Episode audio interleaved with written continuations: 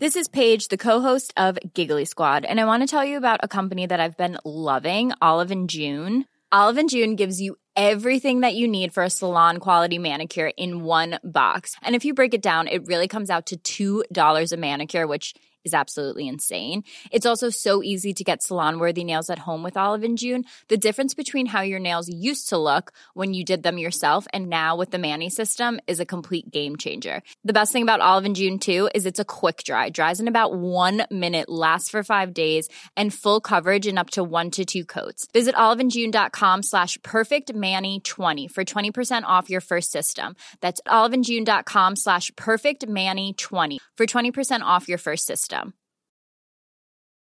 One size fits all seems like a good idea for clothes until you try them on. Same goes for healthcare. That's why United Healthcare offers flexible, budget friendly coverage for medical, vision, dental, and more. Learn more at uh1.com. There's never been a faster or easier way to start your weight loss journey than with PlushCare. PlushCare accepts most insurance plans and gives you online access to board-certified physicians who can prescribe FDA-approved weight loss medications like Wegovy and Zepbound for those who qualify. Take charge of your health and speak with a board-certified physician about a weight loss plan that's right for you. Get started today at plushcare.com slash weight loss. That's plushcare.com slash weight loss. plushcare.com slash weight loss. Do you like the show and you want to help support us? Do you want us to stay ad free? Do you want extra episodes every month? Of course you do. Then head over to patreon.com slash nerdcaveretro. Become a Patreon supporter of this very show.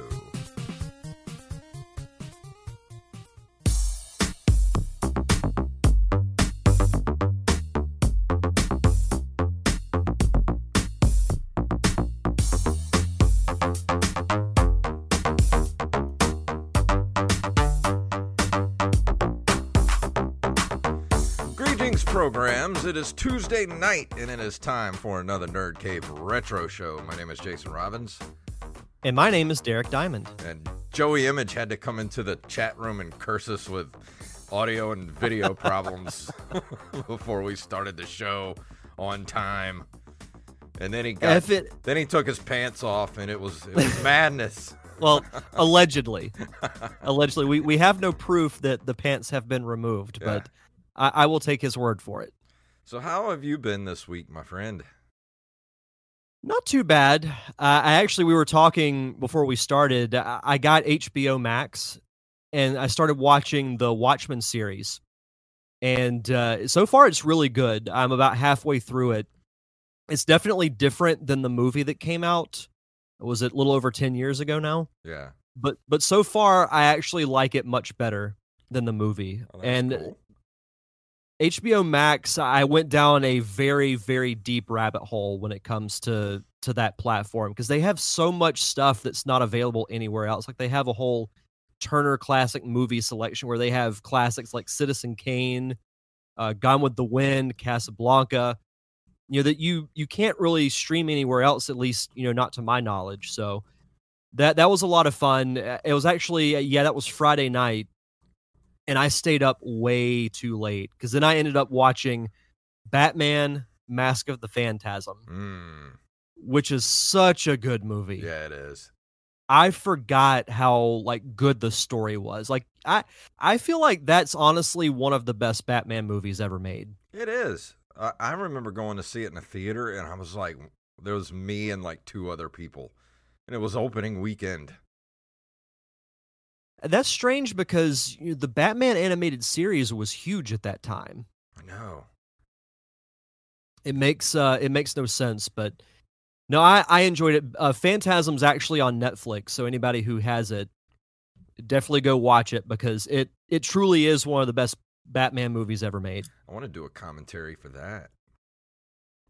Well, it's funny you mentioned commentary tracks. So I, I let Jason and Wally know that the poll I had posted for the patrons to dis, uh, to decide our next commentary track ended in a tie.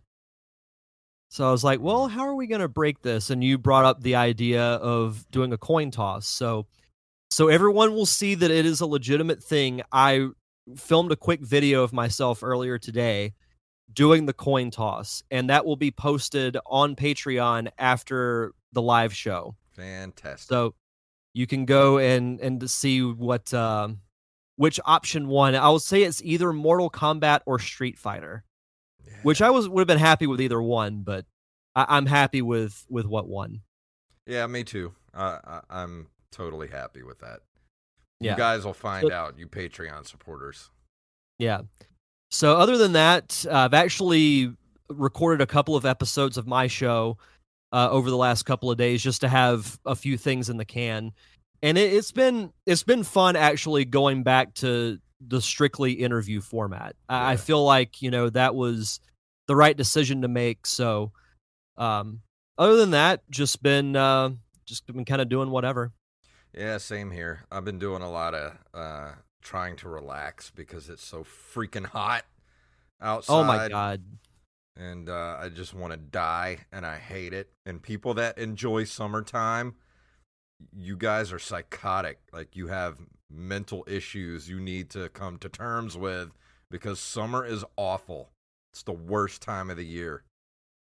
Now, I don't want to compare my experience to yours because I know you work in an area with that's extremely hot throughout the day. hmm But yesterday, I walked outside to go get my mail, and by the time I walked back inside, I was already sweaty. Yeah, It's ridiculous. I know. It is. It is absolutely ridiculous. Makes me want to move up to like Minneapolis it's, or heck, just- even Canada. It's like seven straight months of swamp ass when you live in the South from That's, like that's accurate. May to to um to you know mid November. It's just all swamp ass all day. And then you have to wear a jacket for three months. Yeah, yeah. Well, not every only in the mornings until it gets up to like 80 degrees by Yeah. 9 a.m. and then you have to start shedding clothes. Yeah, and then on Christmas morning, I'll wear like shorts and a Hawaiian shirt. Yeah. Sergeant Sketch Good. said he had tornadoes yesterday. That sucks. Oh, geez. Ew, That's unfortunate. don't like that. No. And uh, Rampage said he had uh, he hasn't seen um, Phantasm since uh, Mask of the Phantasm since he had it on VHS. If you still have it, can I can I buy it from you? That'd be great to have, actually. Yeah, I. I have it on uh, DVD because I, I found it at Walmart in the five dollar bin once. Same. I'd love. to I don't have it here with me, unfortunately. It's still at my parents' house, but I do own it on DVD. But I, I was really excited to see that it was on Netflix. Ah, he says he doesn't have it anymore.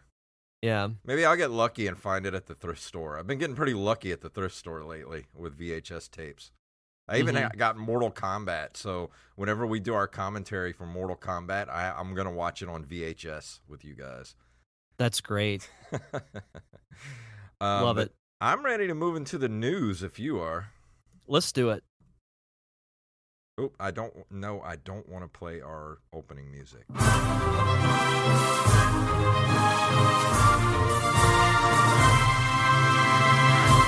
From NintendoLife.com, Capcom discounts Resident Evil, uh, go away, uh, Mega Man, and more in summer Switch sale for North America. Uh, if you're looking for some new games to check out on your Switch, this new sale from Capcom might come in handy. A number of different titles have been discounted for a limited time, including plenty of Resident Evil and Mega Man games, Dragon's Dogma, Phoenix Wright, and more. Uh, let's see here. We've got Monster Hunter Generations Ultimate on sale for $19.99. Uh, the beat 'em up bundle is $9.99. Uh, Resident Evil, all the Resident Evils are either $12.99 or $14.99. Uh, you got your Street Fighter 30th anniversary collection for fourteen seventy nine. Man, these are some good prices. I might have to go pick some stuff up during the sale. Yeah, I'm looking at it now. I'd be really interested in getting the Street Fighter Anniversary Collection. Uh, the Mega Man Legacy Collection would be one too. Yeah, that. oh, they I also have the Mega Man X Legacy Collection. Yeah, I That'd was cool, uh, tempted to get that one. I saw that one the other night. I already have the Legacy, the Mega Man Legacy collection.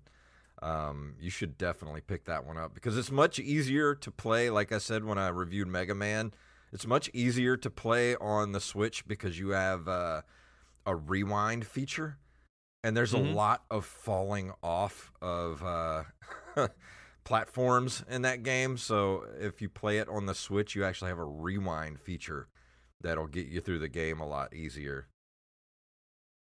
I will keep that in mind. Uh, and these are being uh, until the 30th of July, so you have uh, another week to get any of the titles on this list. yeah, I'm definitely getting the Mega Man Legacy Collection for sure, and probably the the X as well, because I, I loved Mega Man X when I reviewed it. Yeah, Joey, the uh, the Street Fighter anniversary was is uh, what did I say it was? Uh, It is uh, fourteen dollars. Yeah, fourteen seventy nine. That's not bad since it, u- it's usually forty. Mm-hmm. Same with the uh, the Capcom beat 'em up bundle and the monster. If you're in into Monster Hunter, uh, the Monster Hunter Generations Ultimate is usually fifty. It's on sale for t- uh, nineteen ninety nine right now. That is not bad. Ooh, Onimusha Warlords is on here too for t- uh, nine ninety nine. Did you ever play Onimusha Warlords for place? Uh, not place. Uh, yeah, PlayStation Two. I did not. Oh, the Onimusha games were some of my favorite games on the PlayStation 2. Those were really good. That's a good deal too, fifty percent off. Yeah, it's not bad at all. Let's see. Our next story comes to us from gizmodo.com. This powerful retro handheld almost, keyword almost, puts the N64 in your pocket. It didn't take long enough for the handheld emulators coming out of China to get powerful enough to finally play N64 games, which is impressive. N64 is a notoriously challenging console to emulate. The Arcade 2020 is among the first batch of portables that can play classics like Mario 64 and while it doesn't emulate every N64 game perfectly, it's already one of the better handhelds available. Uh, see, despite the fact it's from the previous generation of handheld emulators, we still recommend the Anbernic Retro Game 350 as the best value if you're looking for an easy to use portable console that can handle 8 and 16 bit titles. That is interesting because if you think about, you know, back in the emulator and ROM days when those first really became prevalent, Yeah. The N64 was always one that you could never quite find the perfect emulator for. Yeah. So it, it's interesting that one has come out that can can kind of play them. Yeah, it's got the single analog stick too. hmm it looks like it's uh they got a comparison here. It's roughly the size of a Game Boy Advance, but the screen is way bigger. This Yeah. actually looks kind of cool. Yeah, I I don't I don't mind the look for it. I, I will say the the emulator that you recommended to me has been very helpful when it comes to N64 games. Yeah. because I, I I own a copy of the game that I'll be reviewing tonight, but I I prefer to play it with the PlayStation controller. So what do you think? Uh I actually instead of them doing a mini Nintendo 64, I have a feeling Nintendo's probably going to start dropping some Nintendo 64 games on the Switch next year. I think so too. I got a weird I could see that- about that. I could see that being like um, it'd be cool if they did it for the holidays. Yeah. Actually, I'd be okay with that. I'd lo- I'd love Just- to go back and and play uh Mario 64 uh on the Mhm. Switch. That'd be fun. yeah. No, I, I think they should do that. Well, I mean, also there's that rumored, you know, Mario set that's going to be Yeah. remastered that includes like Mario 64, Mario Sunshine, and games like that. Yeah. That that I would love, but it'd be cool to go back and play like Star Fox 64, uh, Ocarina of Time, games like that. And what they should do is they should honestly the next direct they do, if they do one around the fall, make that announcement and say these games are available right now. Exactly. Yeah. I would lose my mind if that happened. I would too. I'm ready for that uh, Mario, um, that collection they have coming. That sounds like it's going to be nice. mm-hmm. So for the next story, I don't know about you, but I did not watch the Nintendo Direct Mini. I haven't watched it yet. I Um, haven't either. Apparently, everybody was really disappointed with it, and uh, this has come from Express.co.uk. Good news for Switch fans left disappointed by the Nintendo Direct Mini. Um, uh, they held their first Nintendo Direct stream since March, with both of these broadcasts being direct mini presentations. However, if you if you want to know when the last full Nintendo Direct was, you'll have to go all the way back to last September. The long gap, this long gap since the last proper Direct, coupled with a bare-looking 2020 release schedule for the Switch, has got fans extremely excited for news. Um, let's see. The latest clocked in around eight minutes and delivered news for a very specific kind of fan. An update on JRPG Shin Megami Tensei 5, which last made an appearance during 2017, the year the Switch was launched. Um, let's see. Where this is a long article. I'm just trying to get to so they're going to have multiple so- showcases this year. They can continue highlighting the breadth of games with a variety of experiences all types of players can get on Nintendo Switch. Uh, the next stream and the partner showcase series will re- be revealed in the future. Uh, there could be no more directs coming up. They'll have an announcement which will get you excited. Um, they, the partner showcase streams don't cover first party Nintendo titles. Um, and it's rumored that the next major direct could be as far away as the end of this summer, which honestly, that's not that far away. It's only it's already to the end of July. Yeah. Um, I don't know. I'm I don't feel like the Nintendo had a real thin release schedule this year. I mean, they had Animal Crossing, they had Paper Mario. Um, yeah, I mean, I guess it is kind of thin for first party titles, but it's so rich with like indie games, indie games, third party stuff. Like, I don't see why people are so disappointed. The only thing I'm disappointed about, we haven't heard anything about a new Metroid game. There's still time. Yeah, and then the Mario collection there is supposed to come out later this year too. So I'm also waiting on news about the next Breath of the Wild. Yeah, that too. I mean, I know those are going to take a while. Nintendo doesn't like to release stuff until it's ready, and that's Yeah. what I like about Nintendo. So I'm not going to get too angry if they if they have a thin release schedule. I mean, hell, we're, we're in like the worst year since 1918 as far as like the world shutting down. So if they can't get a lot of stuff out, that's okay. I mean, I feel like with everything, you have to put an asterisk by it just because of the pandemic. I mean, it's affected everything. Yeah, And it's affected Nintendo too. You know what I was thinking too? Like because Hollywood is shut down, nothing's getting made. They're gonna be hurting for uh, content, or like next year when they start up stuff again. thinking, what if I Mhm. pitch Monsters Anonymous again to someone and they might pick it up? Hey, you never know. Never know. I think you should. Let's see. Our last story comes to us from NintendoLife.com. Nintendo reveals average age and salary of its employees as of March 2020. And I love this picture of Mario in the Yeah. suit that's on this article. Ever fancied a job at Nintendo? Ever wondered what it'd really be like working at the House of Mario?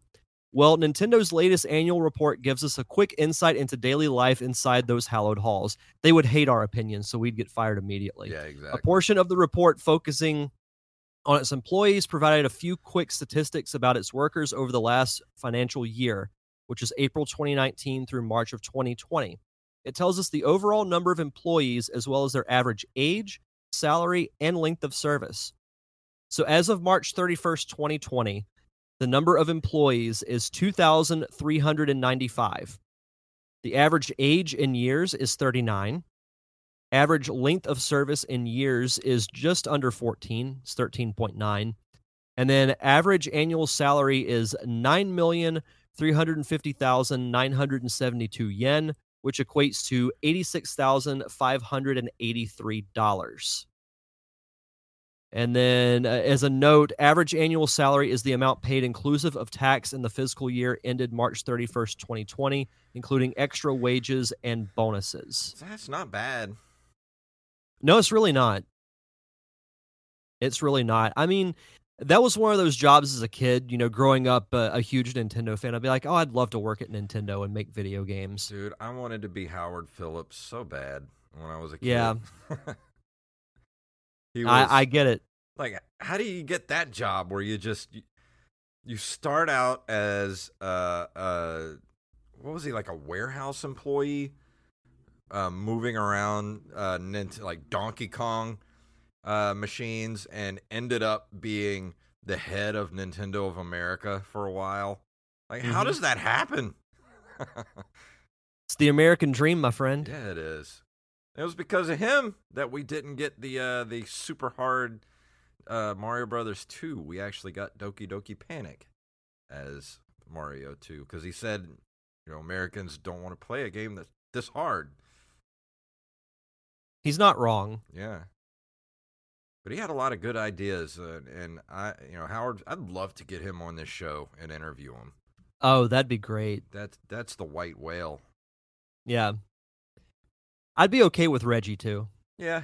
You would get both of them on. I'll I'll I'll call them up. Yeah.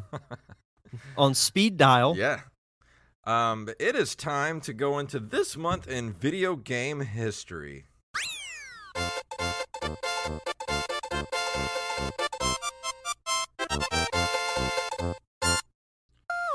On July 8th of 1983, Infocom releases Planetfall, which becomes one of their top sellers in 1984. I, I mean, I know we talk about this almost every year, but man, I love that cover art. Yeah, it's great. Yeah.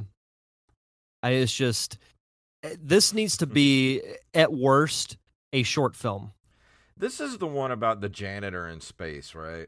Yes. Yes. I'd love I- to have an old. I wonder if they have this on the Commodore 64 Mini. I don't Probably know. n- probably not. They probably don't have fun stuff on there, Yeah. if I had to guess. On July 20th of 1984, Namco releases action role-playing game Tower of Druaga. Tower of Druaga. It's a cool name. Yeah. I like the cartoon art. Yeah. You know what like- that reminds me of? It reminds me of the the old comic strips that used to be in Nintendo Power. Yeah, it does. Yeah, the old uh, Howard and Nestor Yeah. comic strips.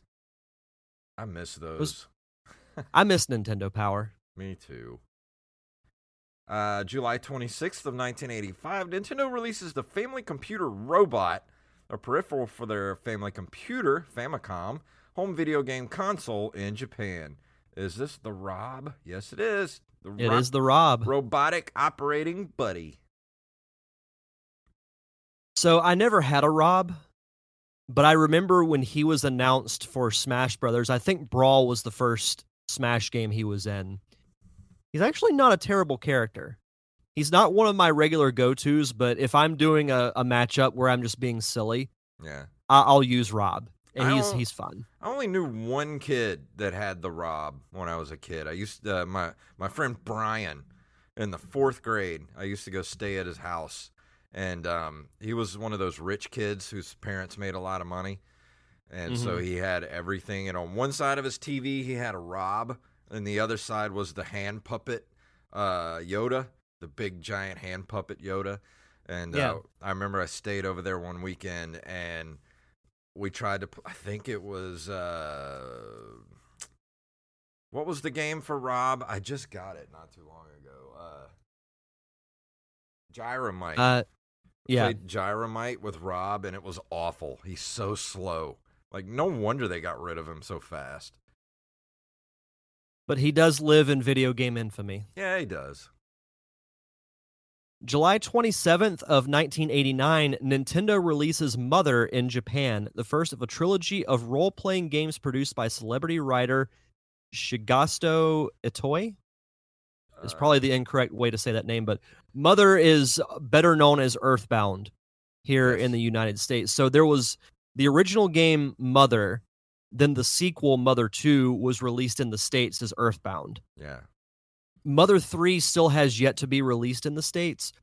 But one cool thing they did do for the original Mother game is they packaged it for the Wii U um, called Earthbound Beginnings. And it, it plays similar to Earthbound for the Super Nintendo. It's just it has NES level graphics. Yeah. That's cool. Yeah, it- it's a fun little, note. I still haven't played um, Earthbound. I need to.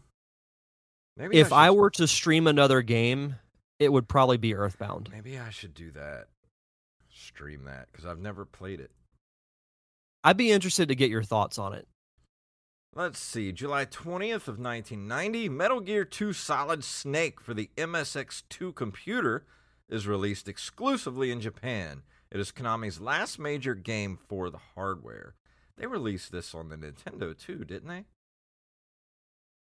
Uh, let's see. Uh, it actually doesn't list on.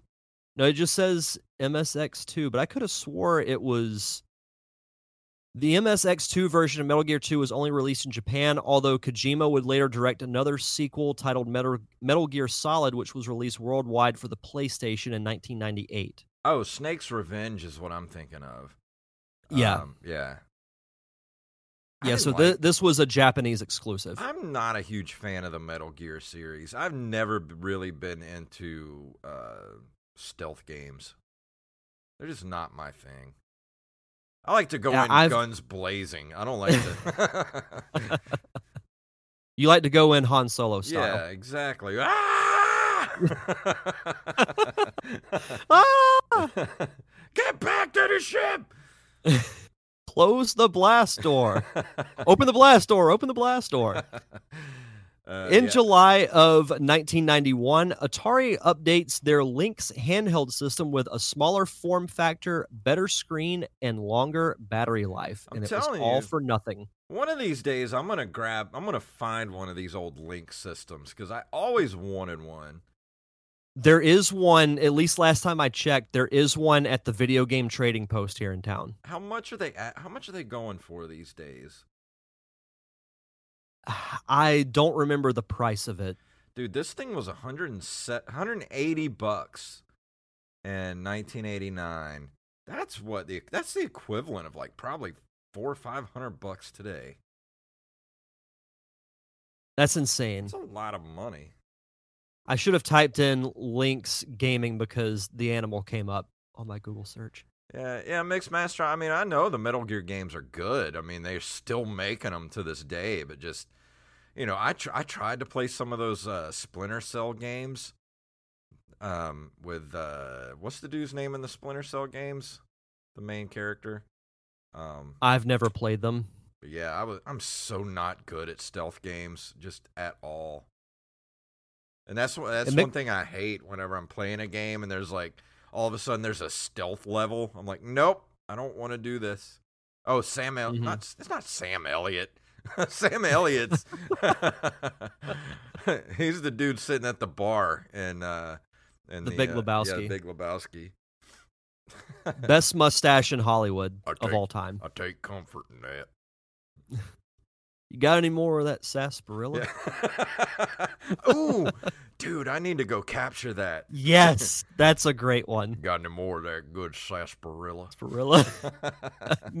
Mixmaster says, "I thought Mother Three was just released. If it has, I if it has, I would love to play it Hmm. because I remember hearing about that game in like the late '90s, early 2000s. Sam Fisher. But- That's it. It's not Sam Elliott. It's Sam Fisher. Okay, you got the first name right. that would be a cool game, though. Sam Elliott sneaking around.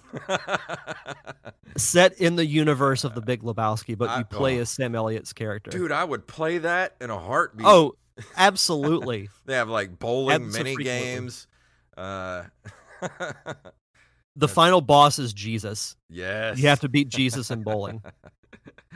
Uh, I want to go watch that now. Oh, it- it's so good. It's top 10 favorite movie of all time for me, Yeah, easily. absolutely. But uh, you're up next. Oh, am I? Um, let's see. July 21st of 1995, Konami releases Castlevania Dracula X for the Super Nintendo. I don't think I ever played Dracula X. I know It that says here uh, it's did oh, it go come- ahead. It came out. For, yeah, it came out for the PlayStation too, didn't it? It just says here it was released in July of 95 in Japan, in September 95 in the US, in February of 96 in Europe. Hmm. It was also released as a Wii U virtual console download. Well, it in Japan and North America. Then it was also released again for the 3DS virtual console. I should get that because aren't they shutting that down soon? What's that? Uh, The the 3DS virtual console. I Think- want to say we talked about that. yeah, that if that hasn't happened already. Yeah, I'll have to look at it and see. Because if it's still there, I mean, what they should have done if it if it hasn't closed down yet, they should do honestly like a clearance sale. Yeah, exactly. Like everything must be downloaded. yeah. Uh, I just I, I'm gonna be thinking about sarsaparilla for the rest yeah. of, the, sh- of the show. But our last bit of this month in video game history on July 19th, 1996, TriAce and Enix releases Star Ocean for the Super Nintendo. Star. And I believe this was a Japan exclusive, Um, if I remember right. I think this came out on the play, yeah PlayStation Two. So it did come out in the States. Yeah. Um, Okay. The Star Ocean, the second story, was the first game to be published in the USA by Sony. Um, it was, and then PlayStation Two had Star Ocean till the end of time. There's never been a faster or easier way to start your weight loss journey than with PlushCare. PlushCare accepts most insurance plans and gives you online access to board-certified physicians who can prescribe FDA-approved weight loss medications like Wegovy and Zepbound for those who qualify. Take charge of your health and speak with a board-certified physician about a weight loss plan that's right for you. Get started today at plushcare.com slash weight loss. That's plushcare.com slash weight loss. plushcare.com slash weight loss. Everyone knows therapy is great for solving problems, but getting therapy has its own problems too, like finding the right therapist, fitting into their schedule, and of course, the cost. Well, BetterHelp can solve those problems. It's totally online and built around your schedule. It's surprisingly affordable too. Connect with a credentialed therapist by phone, video, or online chat, all from the comfort of your home. Visit betterhelp.com to learn more and save 10% on your first month. That's BetterHelp, H E L P. Interesting. Yeah, I didn't know there were that many Star Ocean games. I did not either. Yeah, span from 96 to 2016. Awesome. That's pretty impressive. Yeah. Well, before we go into the review for tonight, Derek has got some shout outs.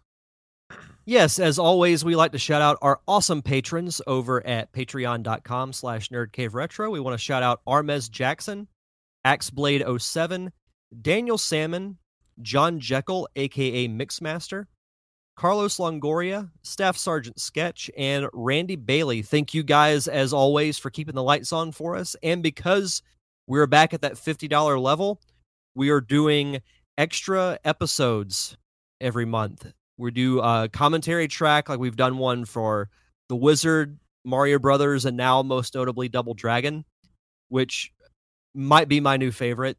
I haven't quite decided yet, but uh, we will be doing another one uh, by the end of the month. As I mentioned at the beginning of the show, I recorded a video to show the coin toss and the result of what won between Mortal Kombat and Street Fighter. So you patrons go uh, check that out uh, after you listen to the show Yes. Sir. and you'll hear what we've uh what we'll be have uh, coming up next. but if you also if you're not a part of our Patreon and you want to be a part of it, you can head over to patreon.com slash nerdcaveretro. and it's definitely going to be a, an easier watch than the last one. Yes. I, I intentionally put movies that would be more tolerable. Dude, in you the know, poll. you know what's funny? I, today, I actually went back and listened to the Double Dragon commentary, and I, I'll be hundred percent honest with you. I don't remember anything from that movie. Like we were talking about it and stuff happening on the screen, and I don't remember any of it. There's nothing th- from that movie that sticks in my head. Robert Patrick sticks out, but that's really about it. That's it. Like the plot, scenes, things we were talking about. I'm just like, what were we talking? About? Like I don't have no, I have no reference to what we were talking about. Well, I'll tell you my favorite line from that, at least that I said during that entire commentary track, and I believe this with 100% confidence. The three of us, being me, you, and Wally, have all written a better movie Yeah. script than what happened with Double Dragon. And I will say that with 100% confidence. Yeah. There was another thing in there you said that made me laugh, and I wish I could remember what it was because I was gonna be, I was gonna go and clip it. Um, I said something like, "What the hell is a tele, tell us something?" And you came, you came back with some with something just completely ridiculous, and I was, and I, it made me laugh. My occasional good one liner. Oh, so I didn't tell you this. I watched that movie on mute with no subtitles. Oh yeah, Yeah. It actually made it kind of enjoyable. Yeah. Uh, Mixmaster asked me if I am a fan of the stealth section in Wind Waker. Um, I haven't played Wind Waker since 2000. Came out in like 2002, 2003. Yeah, it's been since like 2004, 2005 since I played it. And honestly, I don't remember a stealth section in there. in the beginning of the game you lose your sword so you have to essentially sneak around the fortress Yeah. to get it back That I don't mind too much. If it's done well, I don't mind it. But if the whole game mechanic uh, or like you're almost through with an entire game and then all of us like if it's at the beginning of the game and it's not that much, I don't mind it. But if it's if I'm like just trying to get through a game and I'm almost done or you're over halfway done and they throw a stealth section at you, no. yeah i mean at least with wind waker it's at the beginning Yeah. so that's not too bad Uh, but let's go ahead and this is what Derek's going to be talking about.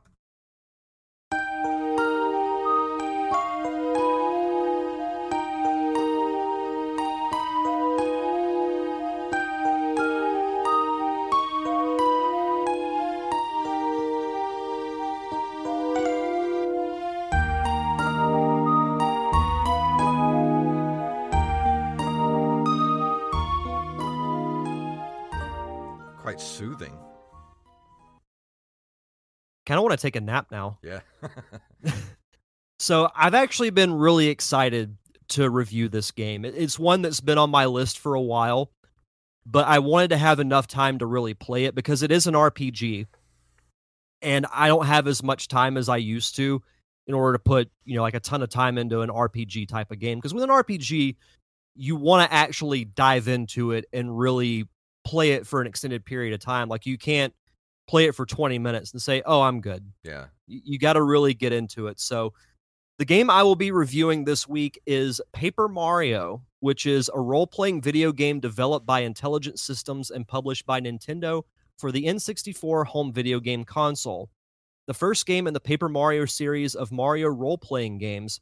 It was first released in Japan in 2000 and then internationally in 2001.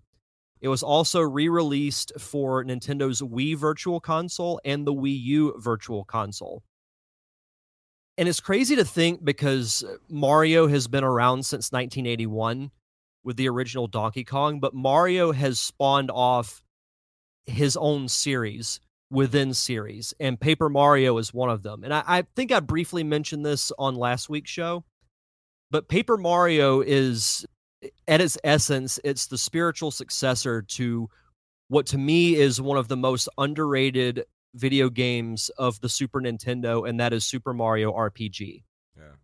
Because it was the the ultimate marriage between two types of games. You know, you you think Mario might not work as an RPG, but it absolutely does. And uh, that's kind of the thing with Mario is that he's been able to adapt to other styles and still have successful games. And this is this is one of the most notable ones. And I remember seeing the first trailer for this. I'm sure it was at an E3 or it might have been in Nintendo Power. I was like, Paper Mario, what what is that? And then I read that it was an RPG, and I was like, oh, it's like that Super Nintendo game that I really enjoyed. And as a kid, you know, growing up, a huge fan of uh, the intellectual properties like Mario, Zelda, and Metroid. This was absolutely on my list to get. And I haven't gone back and played it since I was a kid when it originally came out for the N64. So it's been yeah, nearly 20 years because it came out in North America in early 2001, which was kind of the tail end of the N64's run because the Yeah. GameCube came out, you know, later that year. Like this and Conker's Bad Fur Day were the last Mm. two big titles for the N64. I'll but be honest with you, I had no idea that Paper Mario first came out on the Nintendo 64. I thought the first one came out on GameCube. the sequel came out for the GameCube, Thousand Year Door, which is also a very good game, and that's one that I do want to review at some point on this show. But uh, essentially, uh, to kind of describe a little bit of what Paper Mario is like, it, it combines traditional role playing game elements with concepts and features from the Mario series. And as I mentioned, the two marry together very well because when you're walking out in what I call the open world, there's still a little bit of platforming aspect to it. You know, Mario can still jump. When you get the hammer, you can do a hammer attack out in the field. But when you go into battle, it's it's turn based, like your typical type of RPG. And the cool thing is, is that you have a, a ton of characters that you encounter, and the same thing happened with the original game, but this is expanded upon because you have, I think, uh, let's see, you have eight characters that you uh, join up with. And the cool thing is you can alternate between them. Like the, the thing that sucks is that you can only have one of them out with you at a time. So say if you're in battle, you can only have one. Hmm. And if you want to switch, you can, but it takes up a turn as far as battling. But uh, some of the characters, they all have their own unique abilities too. You have Goombario, who is a good Goomba, Hmm. who has the ability to tell the player about any character, environment, and enemy. So he has this attack that you can do called Tattle, where he describes like the the HP, you know, and whatever stats that the enemy has. Hmm. And the cool thing is, is that once you do it one time, you don't have to do it again to that enemy. So say if you're fighting Goombas in one battle, Mhm. you use the Tattle ability, you find out they have like two HP because they're extremely weak. Mhm. And then you win and you go into the next battle, you already see that they have two Oh, HP. Like you don't have to keep redoing the attack, which Yeah. is which is nice because there are a lot of RPGs where you can do that, but you have to do it repeatedly. Yeah. Uh, you have Kooper, who is a Koopa Troopa with the ability to throw his shell at otherwise unreachable objects. Bombette, a pink bomb with the ability to blow up weak parts of walls. You have uh, Parakarry, who is a paratroopa who also uh, works for the Postal Service, with the ability to help Mario cross gaps too large to jump across. Lady Bow, who is a female Boo with the ability to make Mario become invisible and transparent. Watt, a little Sparky with the ability to light up rooms and reveal hidden objects. You have Sushie, who is a Cheep Cheep with the ability to allow Mario to swim. And I'm going to butcher this name, but Lucky Lester, who is a Lakitu with the ability to allow Mario to travel over dangerous environments such as spikes and lava. So you encounter these characters throughout the game.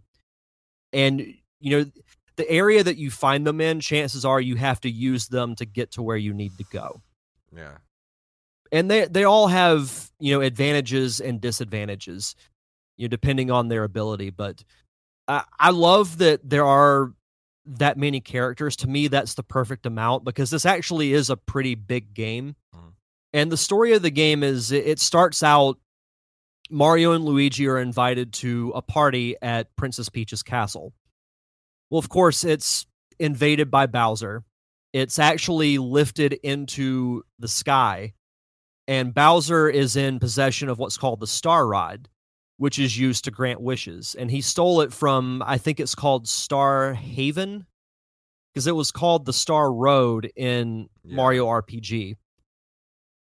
And you know, you try and fight Bowser, he's invincible, you can't beat him. He kicks you off the castle, you fall back down to earth. And the cool thing, it, actually implements the paper element, is when Mario's falling, he's floating like a piece of paper That's and cool. even even whenever you uh, go to a toad house which is where you can you know sleep and recover all your hp and whatnot he f- falls into the bed like a piece of paper so it does incorporate the paper elements in a in a clever way but what you have to do is you have to travel throughout the mushroom kingdom and find the seven uh, star sp- uh, spirits or they're actually called star sprites and they're located in different areas. So like you've got to go to, you know, the Koopa Brothers castle, you go to a desert, you go to a forest. So there's a nice variety that you come to expect from the Mario games. And through there you just, you know, you get stronger and you recover all the sprites and you go kick Bowser's ass. that that's and that's pretty much the story of the game, but there there's a lot to do yeah. in this game. There's a lot of collectibles. Um, one cool thing that they actually added that I really liked. So, in the original Mario RPG, as you would level up, you would learn new abilities. Like Mario would learn, you know, throwing fireballs or different types of jump attacks, and so on and so forth. Well, the way you do it in Paper Mario is you get badges. Each of them have different abilities. So, for example, you'd get a badge that has like a hammer on it, and I they have clever names to them, but I can't really remember any of them off the top of my head. And you have to use a certain number of badge points in order to equip said badge. So when you level up, you have the option to increase your HP, Mm. your FP, which are flower points, which you use to do special attacks, or badge points. And the more badge points you have, the more badges you can equip. Hmm. So, in a way, you kind of have to eh, increase your badge points first, because then you can also get badges that increase your HP and FP. yeah. So it, you have to be really strategic with how you level up. And the cool thing is, is you find these blocks, and I can't remember what the name of them are, are off the top of my head, but you get new attacks for your party. So, so like you find, uh, they're like these blue floating blocks, and you hit you hit it, and you have the option of which uh, party member you want to upgrade, and they'll learn new special attacks. So they they learn new stuff too uh, throughout the game. But um, do you have any questions so far? Does it? Uh, the only one I've ever played was for the Wii U, the Paper Mario game, or not the Wii U, the Wii, and I didn't get to play it very long. Um, but is it sort of the gameplay, like the the RPG style, where it has like um, you know, like random battles, or can you see who you're about to go up against? You see who you're about to go up against. Okay. So, for example, in the desert world, you'll see like a bandit or a shy guy run towards you. And if you come in contact with them, then the battle starts. Yeah. Uh, funny enough, I actually haven't played um, any of the Paper Mario games besides um, this one and Thousand Year Door. I very briefly played Super Paper Mario now that I mention it, but I don't. I remember playing it, but I don't remember that much from it. Yeah. But all in all, like there's a lot to do in this game, and there are fun, you know, little side quests that you can do. Like there's there's a Koopa village with uh, Koopa Troopas that have defected from Bowser, Mhm. and there's this this old turtle that keeps asking you to do favors. So you'll have to like go somewhere and find like cake mix or some type of specific item, and then you take it back to him, and he'll give you something in exchange. And he's like, "Oh, by the way, can you do this for me?" So then you just keep, and some of them like you have to travel like way across the map Hmm. in order to find them. So there there are a lot of side quests too, you know, which are typical of RPGs instead of just doing the straight story.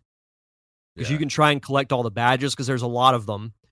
Uh, there's the the Koopa Troopa side quest. There's several other ones, but uh, it's it's a really really fun game, and uh, I hate that I didn't get to fully play through it before I did my review. But I I made it to the fourth star sprite, so I made it a little halfway through the game, which isn't too bad. But man, I forgot how much fun this game was.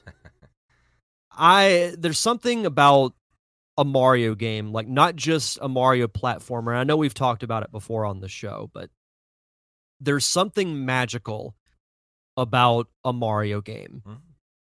that you know, and I don't even get that same feeling when I play a um a Zelda game. And Zelda is easily my favorite franchise of all time.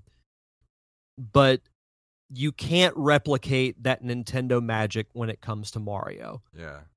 You know, I, I want to say that I may have told this story on the show, but when I was playing Mario Odyssey the first time and you go through New Donk City and you know the festival portion Yeah. where it turns into like the classic 8 bit and you end up fighting Donkey Kong at the end. Mhm.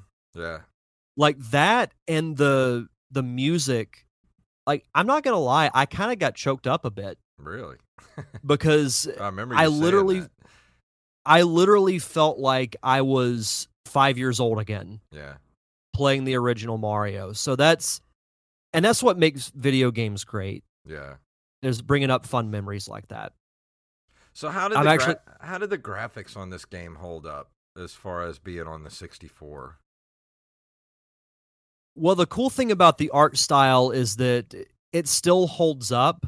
I mean, it's it's not in high definition, so there is that, but the actual look of it, everything has that, you know, like almost like a cutout type of look. So it doesn't look blocky like say Ocarina of Time does or Mario 64 does. Yeah. I think it has almost like a timeless art style because you could see, you know, kid stories, you know, in books with this type of art style. Yeah. I mean, I think more cartoons should be with this type of art style, to be honest. Like, if they did a Paper Mario cartoon series, that would actually be kind of cool. Yeah, because I'm looking at this one screenshot here, and it does look very cartoony. hmm I could go for a new Mario cartoon, honestly. Yeah, I loved Super Show Yeah. back in the day, and e- even like the spin offs, because they did the Mario 3 one and they did the Super Mario Mhm. World I cartoon. loved Super Mario World. I used to wake Oh, I did too. so early just so I could watch it on Saturdays. Yeah, it was the combination of that and uh, Captain N. Yep. I loved Captain N too. I want to do Ah. another commentary track for a Captain N. I do uh, too. Episode. Absolutely. But I mean, you can look at the the screenshot from the Wikipedia page, and you can see that the backgrounds Mhm. look kind of blocky. But I think that actually fits with the type of game that it is and the type of Yeah. look that it has. Because like the tree you see in the background, if you walk up to it, it has no real background. Like it, it's thin as a piece of paper. Yeah. Hmm. So I, I mean, I like to think that maybe they use the the blockiness as a way to accent that art style. Yeah. Well, it's the kind of art style that kind of holds up and works, I think. When you stylize things like this, it, stylized games tend to hold up way better over time. Oh, for sure. Like that's why I think Breath of the Wild will be timeless Yeah. Well, I because mean- it has that balance of yeah, shape wise and everything. The environments look real, but it has that little bit of the cell shading from Wind Waker. Yeah. I mean, look at World of Warcraft. I mean, it's it's going on its 16th year now. People are still playing that game and it's because it it didn't have a realistic look to it. And it's mm-hmm. held it's it's the champion of of multiplayer online games. I mean, cuz it's got that very stylized look to it. And you go back and play even you know, even like Zelda. Like you go back and even though they're a little blocky on the the 64, it still holds up because it's got that I don't know, it's got kind of got that very stylized cartoony look to it. Yeah. Oh, one other thing that I forgot to mention that's actually kind of cool in this game is there are portions where you actually play as Princess Peach. Really? So after you rescue a star sprite, the game will cut to Peach's castle, which is you know floating pretty much in space on top of Bowser's castle. Mhm. And in the beginning of the game, after Peach is captured, she is encountered by this star kid named Twink, who is just like this little tiny star. Hmm. And he basically keeps her company throughout the game.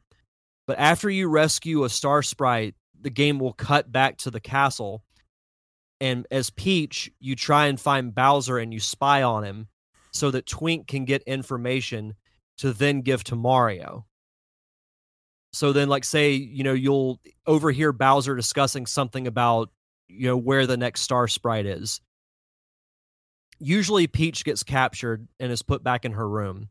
But then Twink will fly out of the castle back down to the Mushroom Kingdom and find Mario and let you know, oh, oh you need to go to Dry Dry Desert next. Hmm.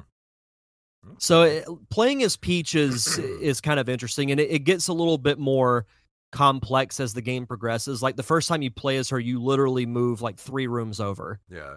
and you find your next objective. But then you actually get to go through obstacles and various things like that. So it, it has a nice little element, and I want to say that might be outside of Mario Brothers 2 it might be the second only time that you get to play as the princess I think so. in a Mario game. That's what I was thinking. Is like, when do you ever get to play her other than Super Mario Brothers 2?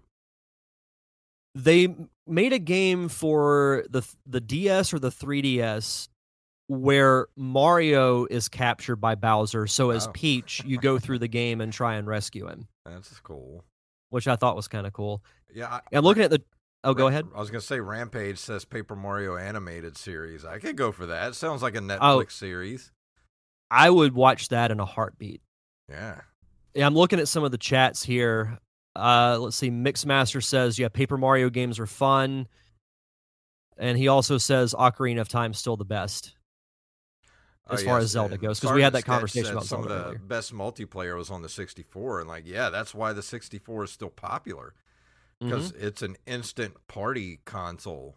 You know, instantly you have four plugins right If into you console. If you only had GoldenEye and Mario Party, Yeah, your weekend would be set yeah, because that's literally all you need. yeah. But yeah, as far as the reception of this game goes, uh, it received cl- uh, critical acclaim. IGN praised the game's accessibility, com- commenting that it serves as the perfect introductory game to any person hoping to explore the genre. Nonetheless, o- other reviewers complain about the brain dead easy puzzles and bosses requiring basic strategy at best. Uh, the game's nostalgia value was lauded, with reviewers noting the sense of familiarity with the Mario series present in the game's settings and characters that's one of the best qualities of the game is that it, it feels like it still feels like a Mario game, Yeah. even though it's an RPG. So I I, I think that's great. Uh, Tom Bramwell judged that Paper Mario is a vastly superior game to Super Mario RPG, while IGN compared the game's simple plot unfavorably with the SNES game. An RPG fan claimed that some of Paper Mario's story was copied from it in some ways yes because in paper mario you rescue uh, star sprites and there are seven of them whereas in mario rpg for super nintendo you find seven star pieces yeah. that were broken off of the star road instead of star haven so there there are some similarities but like i said it's a spiritual successor yeah. so there are going to be some similarities, but you know, Electronic Gaming Monthly gave it uh 9.3 out of 10, Eurogamer 9 out of 10, Famitsu 33 out of 40, and IGN a 9 out of 10. And I'm going to agree with IGN. I give this game a solid 9. Not bad. I Especially a- absolutely love love this game. It's I forgot how good it was because I haven't played it in nearly 20 years. Yeah. but I I really enjoy it. And the good thing is, you know, this weekend I have the entire weekend off, so I'm definitely going to take some time to to keep playing this game. That's that's Like that's that's how good it is. high praise for a Nintendo 64 game. It kind of sucks because I feel like this game would have gotten a little bit more attention had it not come out at the end of the console's lifespan. Yeah. Nintendo's weird about that, man. They always putting out these type of games at the very end of a console. And it's like, Well- why, why would you do that and not put it out on the GameCube as well? That did work to the advantage with Conker's Bad Fur Day. Because originally that was going to be a like Banjo Kazooie type of game. Yeah. But then they rebranded it with the South Park type of humor, and it was like Nintendo didn't care because they were like all in on the GameCube, and they were like, "Yeah, sure, whatever." yeah. Because the yeah the GameCube came out in November of 2001, and I want to say Bad Fur Day came out in March of that same year, and then like nothing happened with the N64 after that. Yeah. See that, that- that- that's that, a, that's another game I'd love to go back and play again that too. That was like that was the death of Star Tropics was that they put Star Tropics 2 out in 94, one of the very last Nintendo games. Which why would you even do that? Yeah. Just put it on the Super Nintendo. I know you're four you're 3 years You're three into years the Su- in. yeah, to the Super Nintendo at that point. Why? Why would you not do that? See, it's comments like this as to why we could never work for Nintendo. Yeah, because we'd be sitting in the boardroom going, "What are you doing?" Yeah, we're we're gonna we're gonna release Star Tropics uh, for the Nintendo. Uh, you mean like yeah, Super Nintendo? No, No. the NES. You- What? the the Like, console that's it- been out for ten years? It's- Like it's like I'll, I'll tell this story real quick because I, I would have the same reaction. So with baseball not going on at, at my job, we've I mentioned it before, but we've been doing other events like trivia's on Thursdays, uh, bingo on Friday, and showing movies on Saturdays. We had a movie night this past Saturday, and this guy showed up and was extremely upset to see that we were not playing baseball. I wanted to ask the question do you even know what year it is? Was he in a coma or? Uh, I don't know. Like he he showed up like with his ticket like he had a ticket to the game. Like had we been playing baseball, we would have had a game that night. and the box office explained to him, well, you know, though the season was canceled due to COVID. But it was canceled a month ago. Wow. Oh, I love this idea from Mixmaster. You should shoot a parody Nintendo commercial in the meeting room. We could do that. It wouldn't take. I have the per I have the perfect idea for it. Next time we're together, we should totally do it. Okay. I would totally be down. Remind me. I'll like- bring, I'll bring my suit over. so here here's here's what I would do if we could find footage from um actual Nintendo meeting room. We just rip it from YouTube and we splice that into what we shoot. Yeah, I like it. Kind of like the old um like the old Bud Light commercials that the NFL used to do a few years ago where they would Yeah. splice in like actual coach press conferences Yeah, I like that. and there would be the two guys reacting. That's what we should do. I'm down for that. That sounds fun. Oh, I'd love to do that. Oh, The only man. thing that needs to happen is Steve needs to direct it and Kevin needs to shoot it. exactly. they don't come cheap. No, no, they do not. Yeah, I would love to get Steve's reaction. Like, I should message him right after the show and be like, "Hey, got an idea." Yeah. He's probably be like, "Oh God, what?"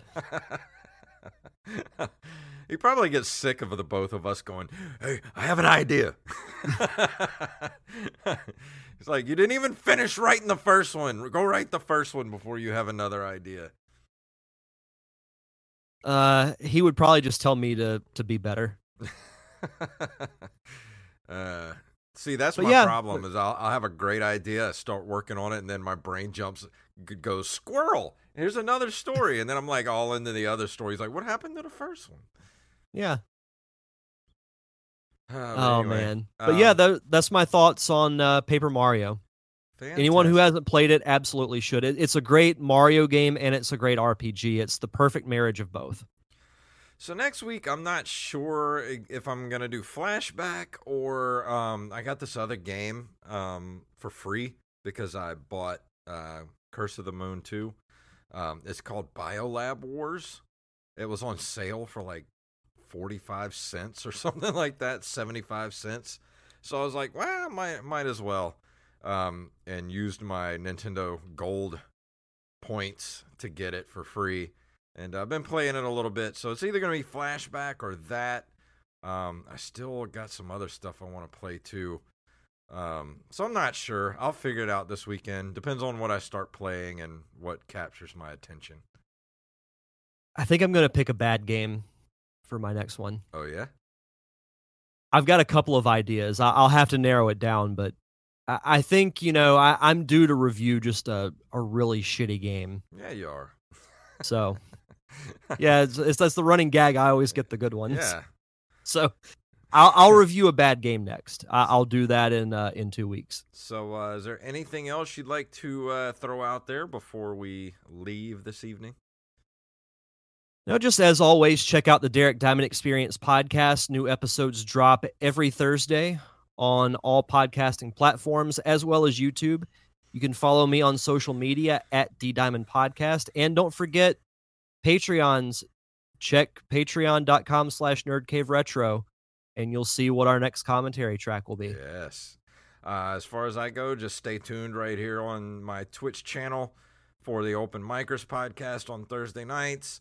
Um, I do my retro com- uh, Saturday morning commercial stuff on Saturday mornings, and then Sunday afternoons I do my retro gaming streams. So just keep an eye out. I'm constantly doing stuff on here, so just follow me here uh, and my Twitter at jfunktastic. You'll you'll figure it out. I'm always doing something. Yeah. So that's about it. I think I'm going to go ahead and play our music here. If you would like to email us, you can email us at nerdcaveretro at gmail.com. We're at nerdcaveretro.com. We're on Instagram and Twitter at nerdcaveretro and individually at jfunktastic and at Derek underscore diamond. We're on Facebook at facebook.com slash nerdcaveretro. Um, we're on Patreon at patreon.com slash nerdcaveretro, where you can go keep us above that $50 level so we can do the, uh, the, the extra episodes, the commentary tracks every month where you guys torture us with bad movies like Double Dragon. so if you can't do that, can't throw us a couple bucks a month, leave us a review wherever fine podcasts are given away for free. So Derek, please tell them what it's all about. Can't be too careful with all those weirdos around.